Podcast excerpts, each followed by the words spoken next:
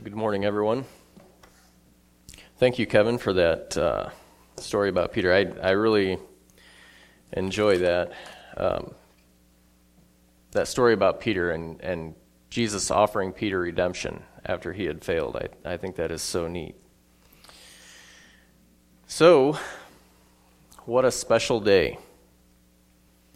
Ryan, do you know what today's date is? September 3, 2023. Never forget that date for any of you. I remember the day I was baptized. I don't know um, what the date was, but I remember Bill teaching instruction class and sitting through his classes.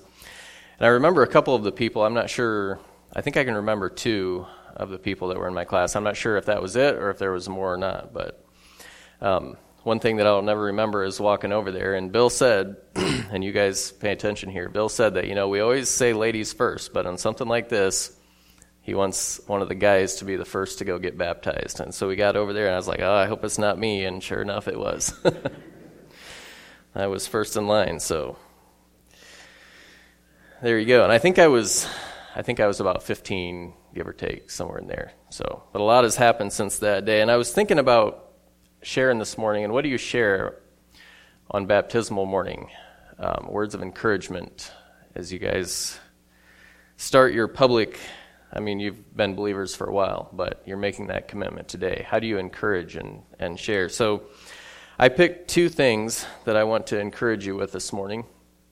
Um, but I would like to open it up in the end if anyone has anything to share. Um, any words of encouragement or maybe warning to these young people here as they start their Christian walk?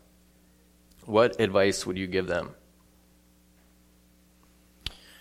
So, the first thing that I want to share with you this morning, um, and this I guess you could classify it as a word of warning. I wish I would have known when I sat on the front bench and was baptized. I wish I'd had a better understanding of how the Holy Spirit communicates with us and how He speaks to us, how He leads us. How would you say that God communicates with you? Um, and to kind of get us thinking this direction, so Matthew Morehart spoke last Sunday morning, and he had a really good message. It was challenging, and I was I thought it was really good. The one thing he said in in the first point in the personal uh, personal experience section of knowing God, the first point was he said I've that check true or false or whatever, if, if you've heard him, sorry, the question was, I've heard him speak to me and I know his voice. And, and he didn't elaborate on that, so I don't know what he meant. I'll give him the benefit of the doubt or whatever. Like I said, I, I, I was encouraged by his message. I thought it was, it was challenging, and I thought there's things I need to work on in, my, in knowing God. But what does that mean, or what does that look like in normal life, that you've heard God's voice? How, how is that practical? I've heard a lot of people say that, well, God led me to say this, or God led me to say that. I've heard speakers get up front and, and say that, you know, oh, they were just, you know, wanted to preach this message, but they weren't sure, and, you know, and they just felt like God was telling them no, and they just, you know, Sunday morning they wadded up their notes, threw them away, and started over, you know, because God was leading them to something else.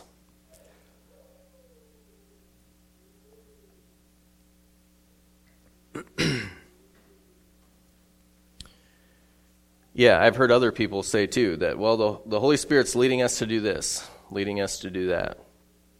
What does that look like in normal life? And I wish somebody could have explained to me well when I, and I, I suppose I didn't even know enough to ask the question. I just kind of, you know, you hear things and you assume, and probably shouldn't do that. But, anyways, when people say that they felt led to do something, they mean all kinds of things. One person will say, Well, I just felt God leading me, and they mean that they just had a sense of peace about making that decision. Someone else may say that, and they mean that, um, you know, they think that God speaks to them through their authority, and so they asked their mom or dad what they should do, and they told them, and so that was God's leading to them.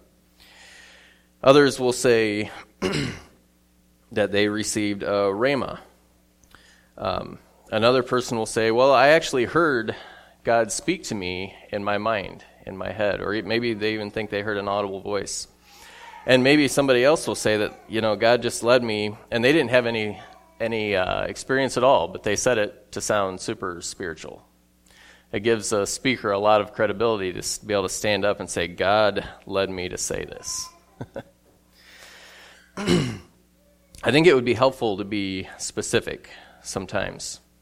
And we use these terms, and, and it can be fine, you know, because, yeah, if you're specific in every single thing, you will never run out of words to say or whatever. But we use terms like washed in the blood, or like, what does that mean? Or we use terms like, um, well, we, we had a, you know, it, I went out and was walking through my pasture and into the woods, and I was just having a time of communing with God. Well, what does that mean?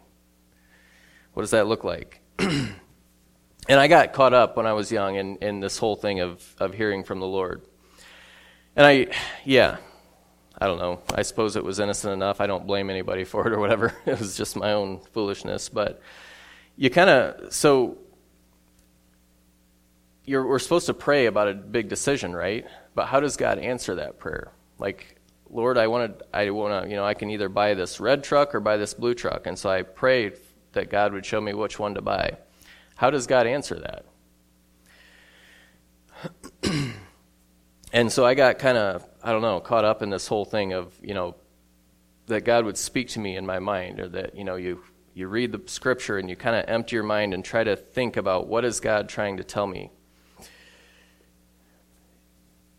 And, and yeah, some people believe that God, yeah, will come and speak to you in those times. And it's kind of a mystical mystical approach. And nobody can really explain how do you hear God's voice. It's just kind of mystical. And that's why I call it Christian mysticism. And it's a long discussion. Someday I'd like to, like, I'm taking a huge topic and condensing it into about 10 minutes here. So sometime I would like to dive into this. There's all kinds of different uh, reasonings through it, and, and it's, it's really interesting. But um, it is it's a really damaging belief. If if you're into that, it's it's not a good thing. I've watched people destroy their lives doing that. Um, you know, you may have somebody that's I don't know if you've heard it, but well, I know that Scripture says that that divorce, remarrying after divorce is wrong. Okay? But God said it's okay for me in my situation. Or, you know, um, yeah, you name it. I know that, you know, this man is not a Christian, but we're in love, and it's just seemed, you know, and God spoke to me and said, if we get married, then, you know, he'll become saved through my example. Well, that goes right against Scripture. But you can't argue with somebody who's been talking with God there's just yeah there's so much to to think about and people get into all kinds of trouble through it. And i think you know some things that we do are based on something that's uh, like a, a desire in our hearts that isn't good. But this one i would say it is a good desire but it's just i don't know not going a good direction i guess. But it's it's based on a good desire. Like we want to know god. We want to hear what god has to say to us. We want to know what God's will is. But we're just getting we're getting off base. So it is a good desire. And I want to I guess maybe give you a, a more correct way to think about it. There's all different kinds of ways we can get off track in our view of the Holy Spirit. But thing number one, I guess, would be God's preferred way to communicate with us is through the written word. We kind of look at um, we kind of, you know, we read what the prophets wrote and we read what Paul wrote and what Peter wrote and what Matthew, you know, Mark and Luke wrote. And we think, wow, you know, I wonder if God would communicate to us like he did to them. But God gave them words and they took those words, wrote them down, and spread it to the masses. And we are the masses today. Like God's word is for us. So if you want to know what God says, read his word. That's God's uh, preferred way to communicate with us. Not that he can't, you know, strike us down like he did Paul, but I would say for the most part, he communicates with us through his word. And turn to 2 Timothy chapter 3.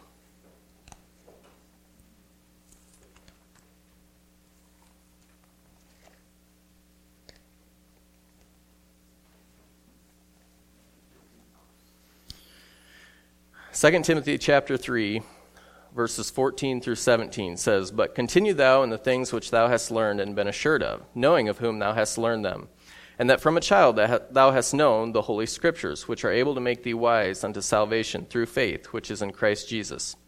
All scripture is given by inspiration of God and is profitable for doctrine, for reproof, for correction, for instruction in righteousness, that the man of God may be perfect, truly furnished unto all good works.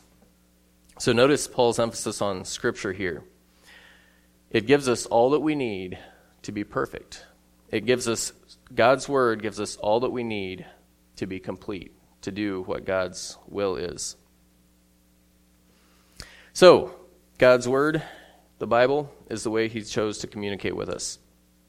All the feeling led, the voice in your mind, the feeling of peace, or whatever mystical idea that you have that is how you base your mind on what the Holy Spirit is saying, I believe needs to be put to rest or thrown out. And base your decisions on the Word of God. Is the Bible enough? Well, Paul tells Timothy it is. Why do we feel like we need to have more than what is in God's Word? We already have His Word, and it's complete. Nothing more is needed. Now, you might be wondering, well, does the Holy Spirit guide us then? Gary's up here saying that he doesn't, that we don't hear from the Holy Spirit. And that's, that's not at all what I'm saying. Um, I do believe that the Holy Spirit guides us, directs us, just not in a mystical way that we have to figure out. Go to John chapter 7. Sorry, John chapter 16. I'll read verses 7 through 15. Nevertheless, I tell you the truth, it is expedient for you that I go away. For if I go not away, the Comforter will not come unto you. But if I depart, I will send him unto you. And when he is come, he will reprove the world of sin, and of righteousness, and of judgment. Of sin, because they believe not on me. Of righteousness, because I go to my Father, and ye see me no more of judgment, because the prince of this world is judged. I have yet many things to say unto you, but ye cannot bear them now. Howbeit, when he, the Spirit of truth, is come, he will guide you into all truth.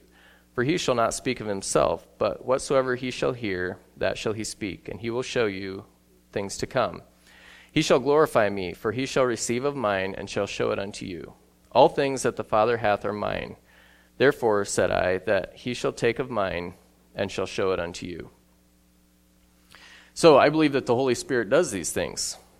Um, that's, that's listed here. He'll lead you into the truth. But I believe he does it in an invisible way. It's like the wind.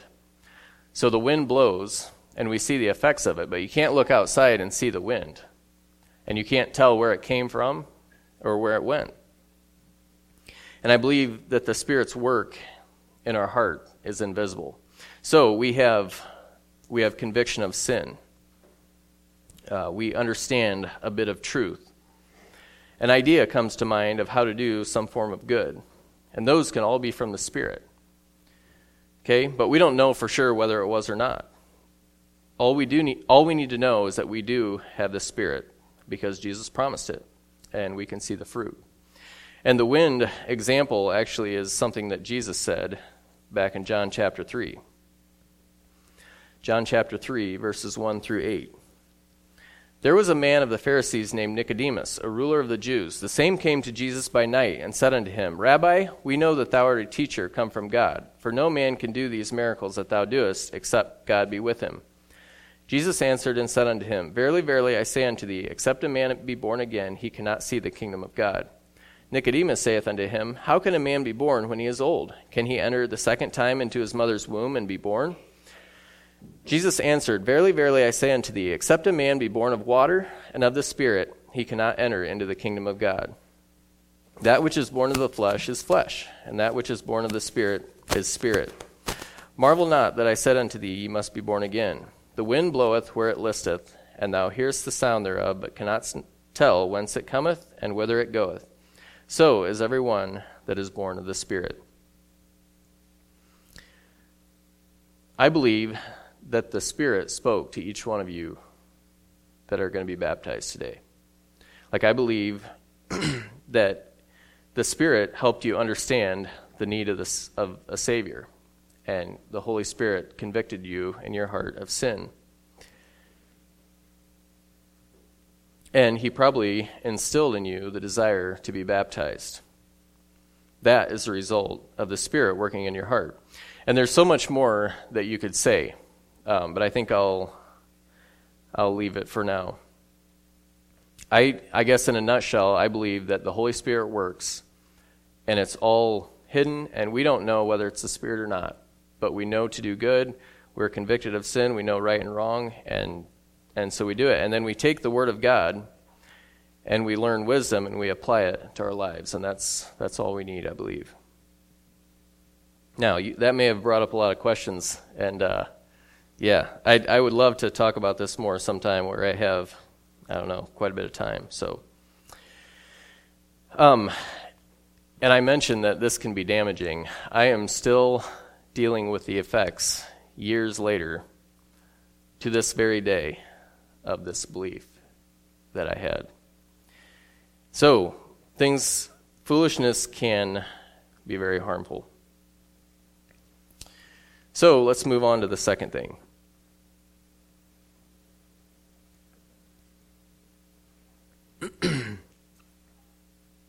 Sometimes we can be so worried about what is God's will for us, what does God want me to do, what is God trying to tell me,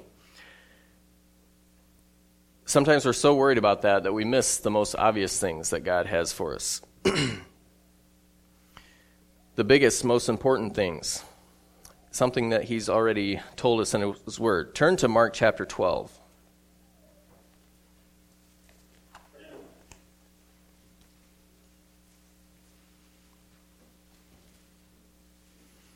Mark chapter 12, starting at verse 28. And one of the scribes came, and having heard them reasoning together, and perceiving that he had answered them well, asked him, Which is the first commandment of all? And Jesus answered him, The first of all the commandments is, Hear, O Israel, the Lord our God is one Lord. And thou shalt love the Lord thy God with all thy heart, and with all thy soul, and with all thy mind, and with all thy strength. This is the first commandment. And the second is like, namely this Thou shalt love thy neighbor as thyself. There is none other commandment greater than these. And the scribe said unto him, Well, master, thou hast said the truth, for there is one God, and there is none other but He. And to love Him with all the heart, and with all the understanding, and with all the soul, and with all the strength, and to love his neighbor as himself is more than all whole burnt offerings and sacrifices. And when Jesus saw that he had answered discreetly, he said unto him, Thou art not far from the kingdom of God. And no man after that durst ask him any question. So, the greatest thing that we can do in the kingdom of God is to love God with our whole being. And the second thing we can do is to love our neighbor as ourselves. And that's what I would like to, to think about a little bit. What does that mean, to love your neighbor as yourself? And Jesus gave the example of the Good Samaritan, of somebody who loved his neighbor. And you can think about that story the the story of the Good Samaritan has themes of loving your uh, loving your enemy in there too. But I would like to think about loving the brotherhood this morning. Turn to 1 Corinthians 13. We'll read this. This gives us some practical things to think about. So he just uh, kind of went through in 1 Corinthians um, 12, talking about how we're all necessary, we're all part of the body, and we all have different, you know, different gifts or different work in the body. We're different parts. But then he goes into chapter 13 and says this Though I speak with the tongues of men and of angels and have not charity, I am become a sounding brass or a tinkling cymbal. And though I have the gift of prophecy and understand all mysteries and all knowledge, and though I have all faith so that I could remove mountains and have not charity, I am nothing. And though I bestow all my goods to feed the poor, and though I give my body to be burned, and have not charity, it profiteth me nothing. Charity suffereth long and is kind. Charity envieth not. Charity vaunteth not itself, is not puffed up, doth not behave itself unseemingly, seeketh not her own, is not easily provoked, thinketh no evil, rejoiceth not in iniquity, but rejoiceth in the truth, beareth all things, believeth all things, hopeth all things, endureth all things. Charity never faileth, but whether there be prophecies, they shall fail, whether there be tongues, they shall cease. Whether there be knowledge, it shall vanish away. For we know in part, and we prophesy in part. But when that which is perfect is come, then that which is in part shall be done away. When I was a child, I spake as a child. I understood as a child. I thought as a child. But when I became a man, I put away childish things. For now we see through the glass darkly. we see through a glass darkly, but then face to face. Now I know in part, but then shall I know, even as I am known. And now abideth faith, hope, charity, these three, but the greatest of these is charity. In thinking about God, have you ever, you know, you think about how all the attributes of God, how would it be if God had all the attributes that He has, but was just lacking love? What would that look like? He's all powerful, He has all knowledge, He's sovereign, He's, yeah, can do whatever He wants. But what if he didn't have love? And sadly, I think that's what we as church people sometimes fall into. We can we can have so much wisdom and so much faith and we can do such great things for God. We can have a a well thought out topic Sunday evening. And we can have no love for the others in the church. So let's go down this list. Are you willing to be long suffering with your brotherhood here? Are you willing to be kind? Are you willing to put envy to death? Or, in other words, can you celebrate somebody having something that you don't have? And what that can kind of look like is, you know, God takes us down different paths in life. Like, let's say that Scott and Ryan both you know, they grow up and they get a job, and they both work for the same company, and they both make $80,000 a year. And they both have a family and children, and Scott does really well. Um, things go smoothly for him, and Scott has enough money that he can buy a little vacation house down on Lake Syracuse. And he just can go down there and fish and, you know, take his family and have so much fun. And Ryan makes the same amount of money, has you know, a different wife but the same amount of children, and his children have to go to the doctor sometimes, and then they need braces, and then they need you know this and that, and then the van breaks down, and then you know then and and thing after thing, and Ryan's barely making it. They both work for the same company, make the same amount of money, but God took them down different paths on a different journey. so Are you willing to put envy to death? Could Ryan celebrate Scott when he goes and talks about going fishing? And on the reverse side of that, what if Scott would find out that, you know, Ryan's, you know, barely make it, and what if Scott slips a $1,000 check into his mailbox? Or what if Ryan or Scott says, "Hey Ryan, I've got this house down here and we're not using it this weekend. Take your family down there and enjoy it." That's better than owning one because you can go enjoy it and then you can leave, right? Are you willing to put envy to death? Celebrate the achievements of those around you that maybe you maybe God hasn't allowed in your life. Can you live humbly, not lifting yourself up or seeking yourself? Or seeing seeing yourself better than than those around you. Think about that.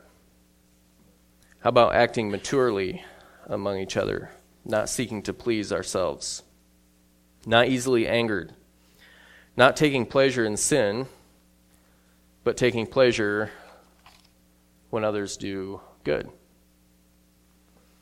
And I like I like this part, and it's all in one verse. I think it's it's so good. Verse seven. Beareth all things, believeth all things, hopeth all things, endureth all things. If you think about that in in your church family, do you bear the weakness of others, but you believe that they can do better? Do you hope? Do you hope for the best and press them into the best, but endure it when they let you down? When somebody says something questionable, is your first reaction to, oh, that guy thinks this or whatever, you know, to believe all your assumptions and to come up with all kinds of conclusions?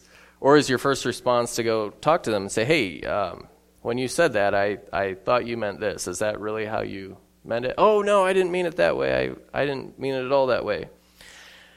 Um, are you willing to believe in the best and hope for the best for those around you?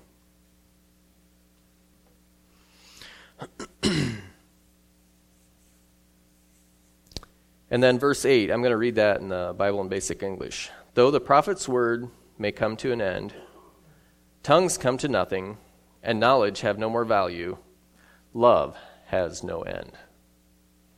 So, a prophecy will one day be fulfilled, and then it's done.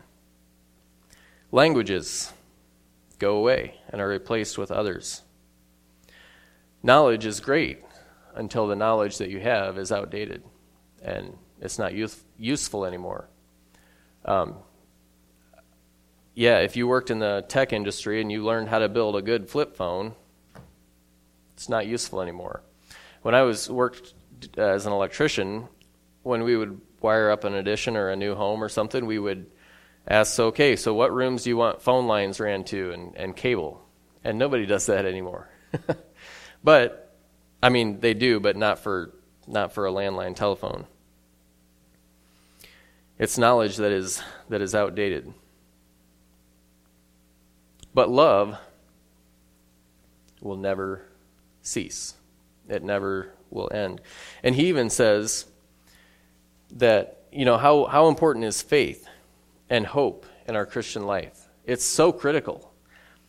And it's, it's so important that we have faith and hope. But he says, even greater than that is love.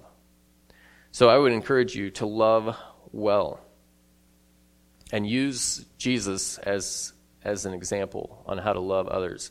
Love others the way Jesus has loved you in being long suffering and patient and gentle and willing to bear your sins. Reflect that to others. And then I'll read Proverbs 17, verse 17. It says, A friend loveth at all times, and a brother is born for adversity. So be that friend that loves at all times, even when they, they let you down. Be that brother or sister to them and help them through adversity. And who knows, maybe it'll be you next time that needs help through something.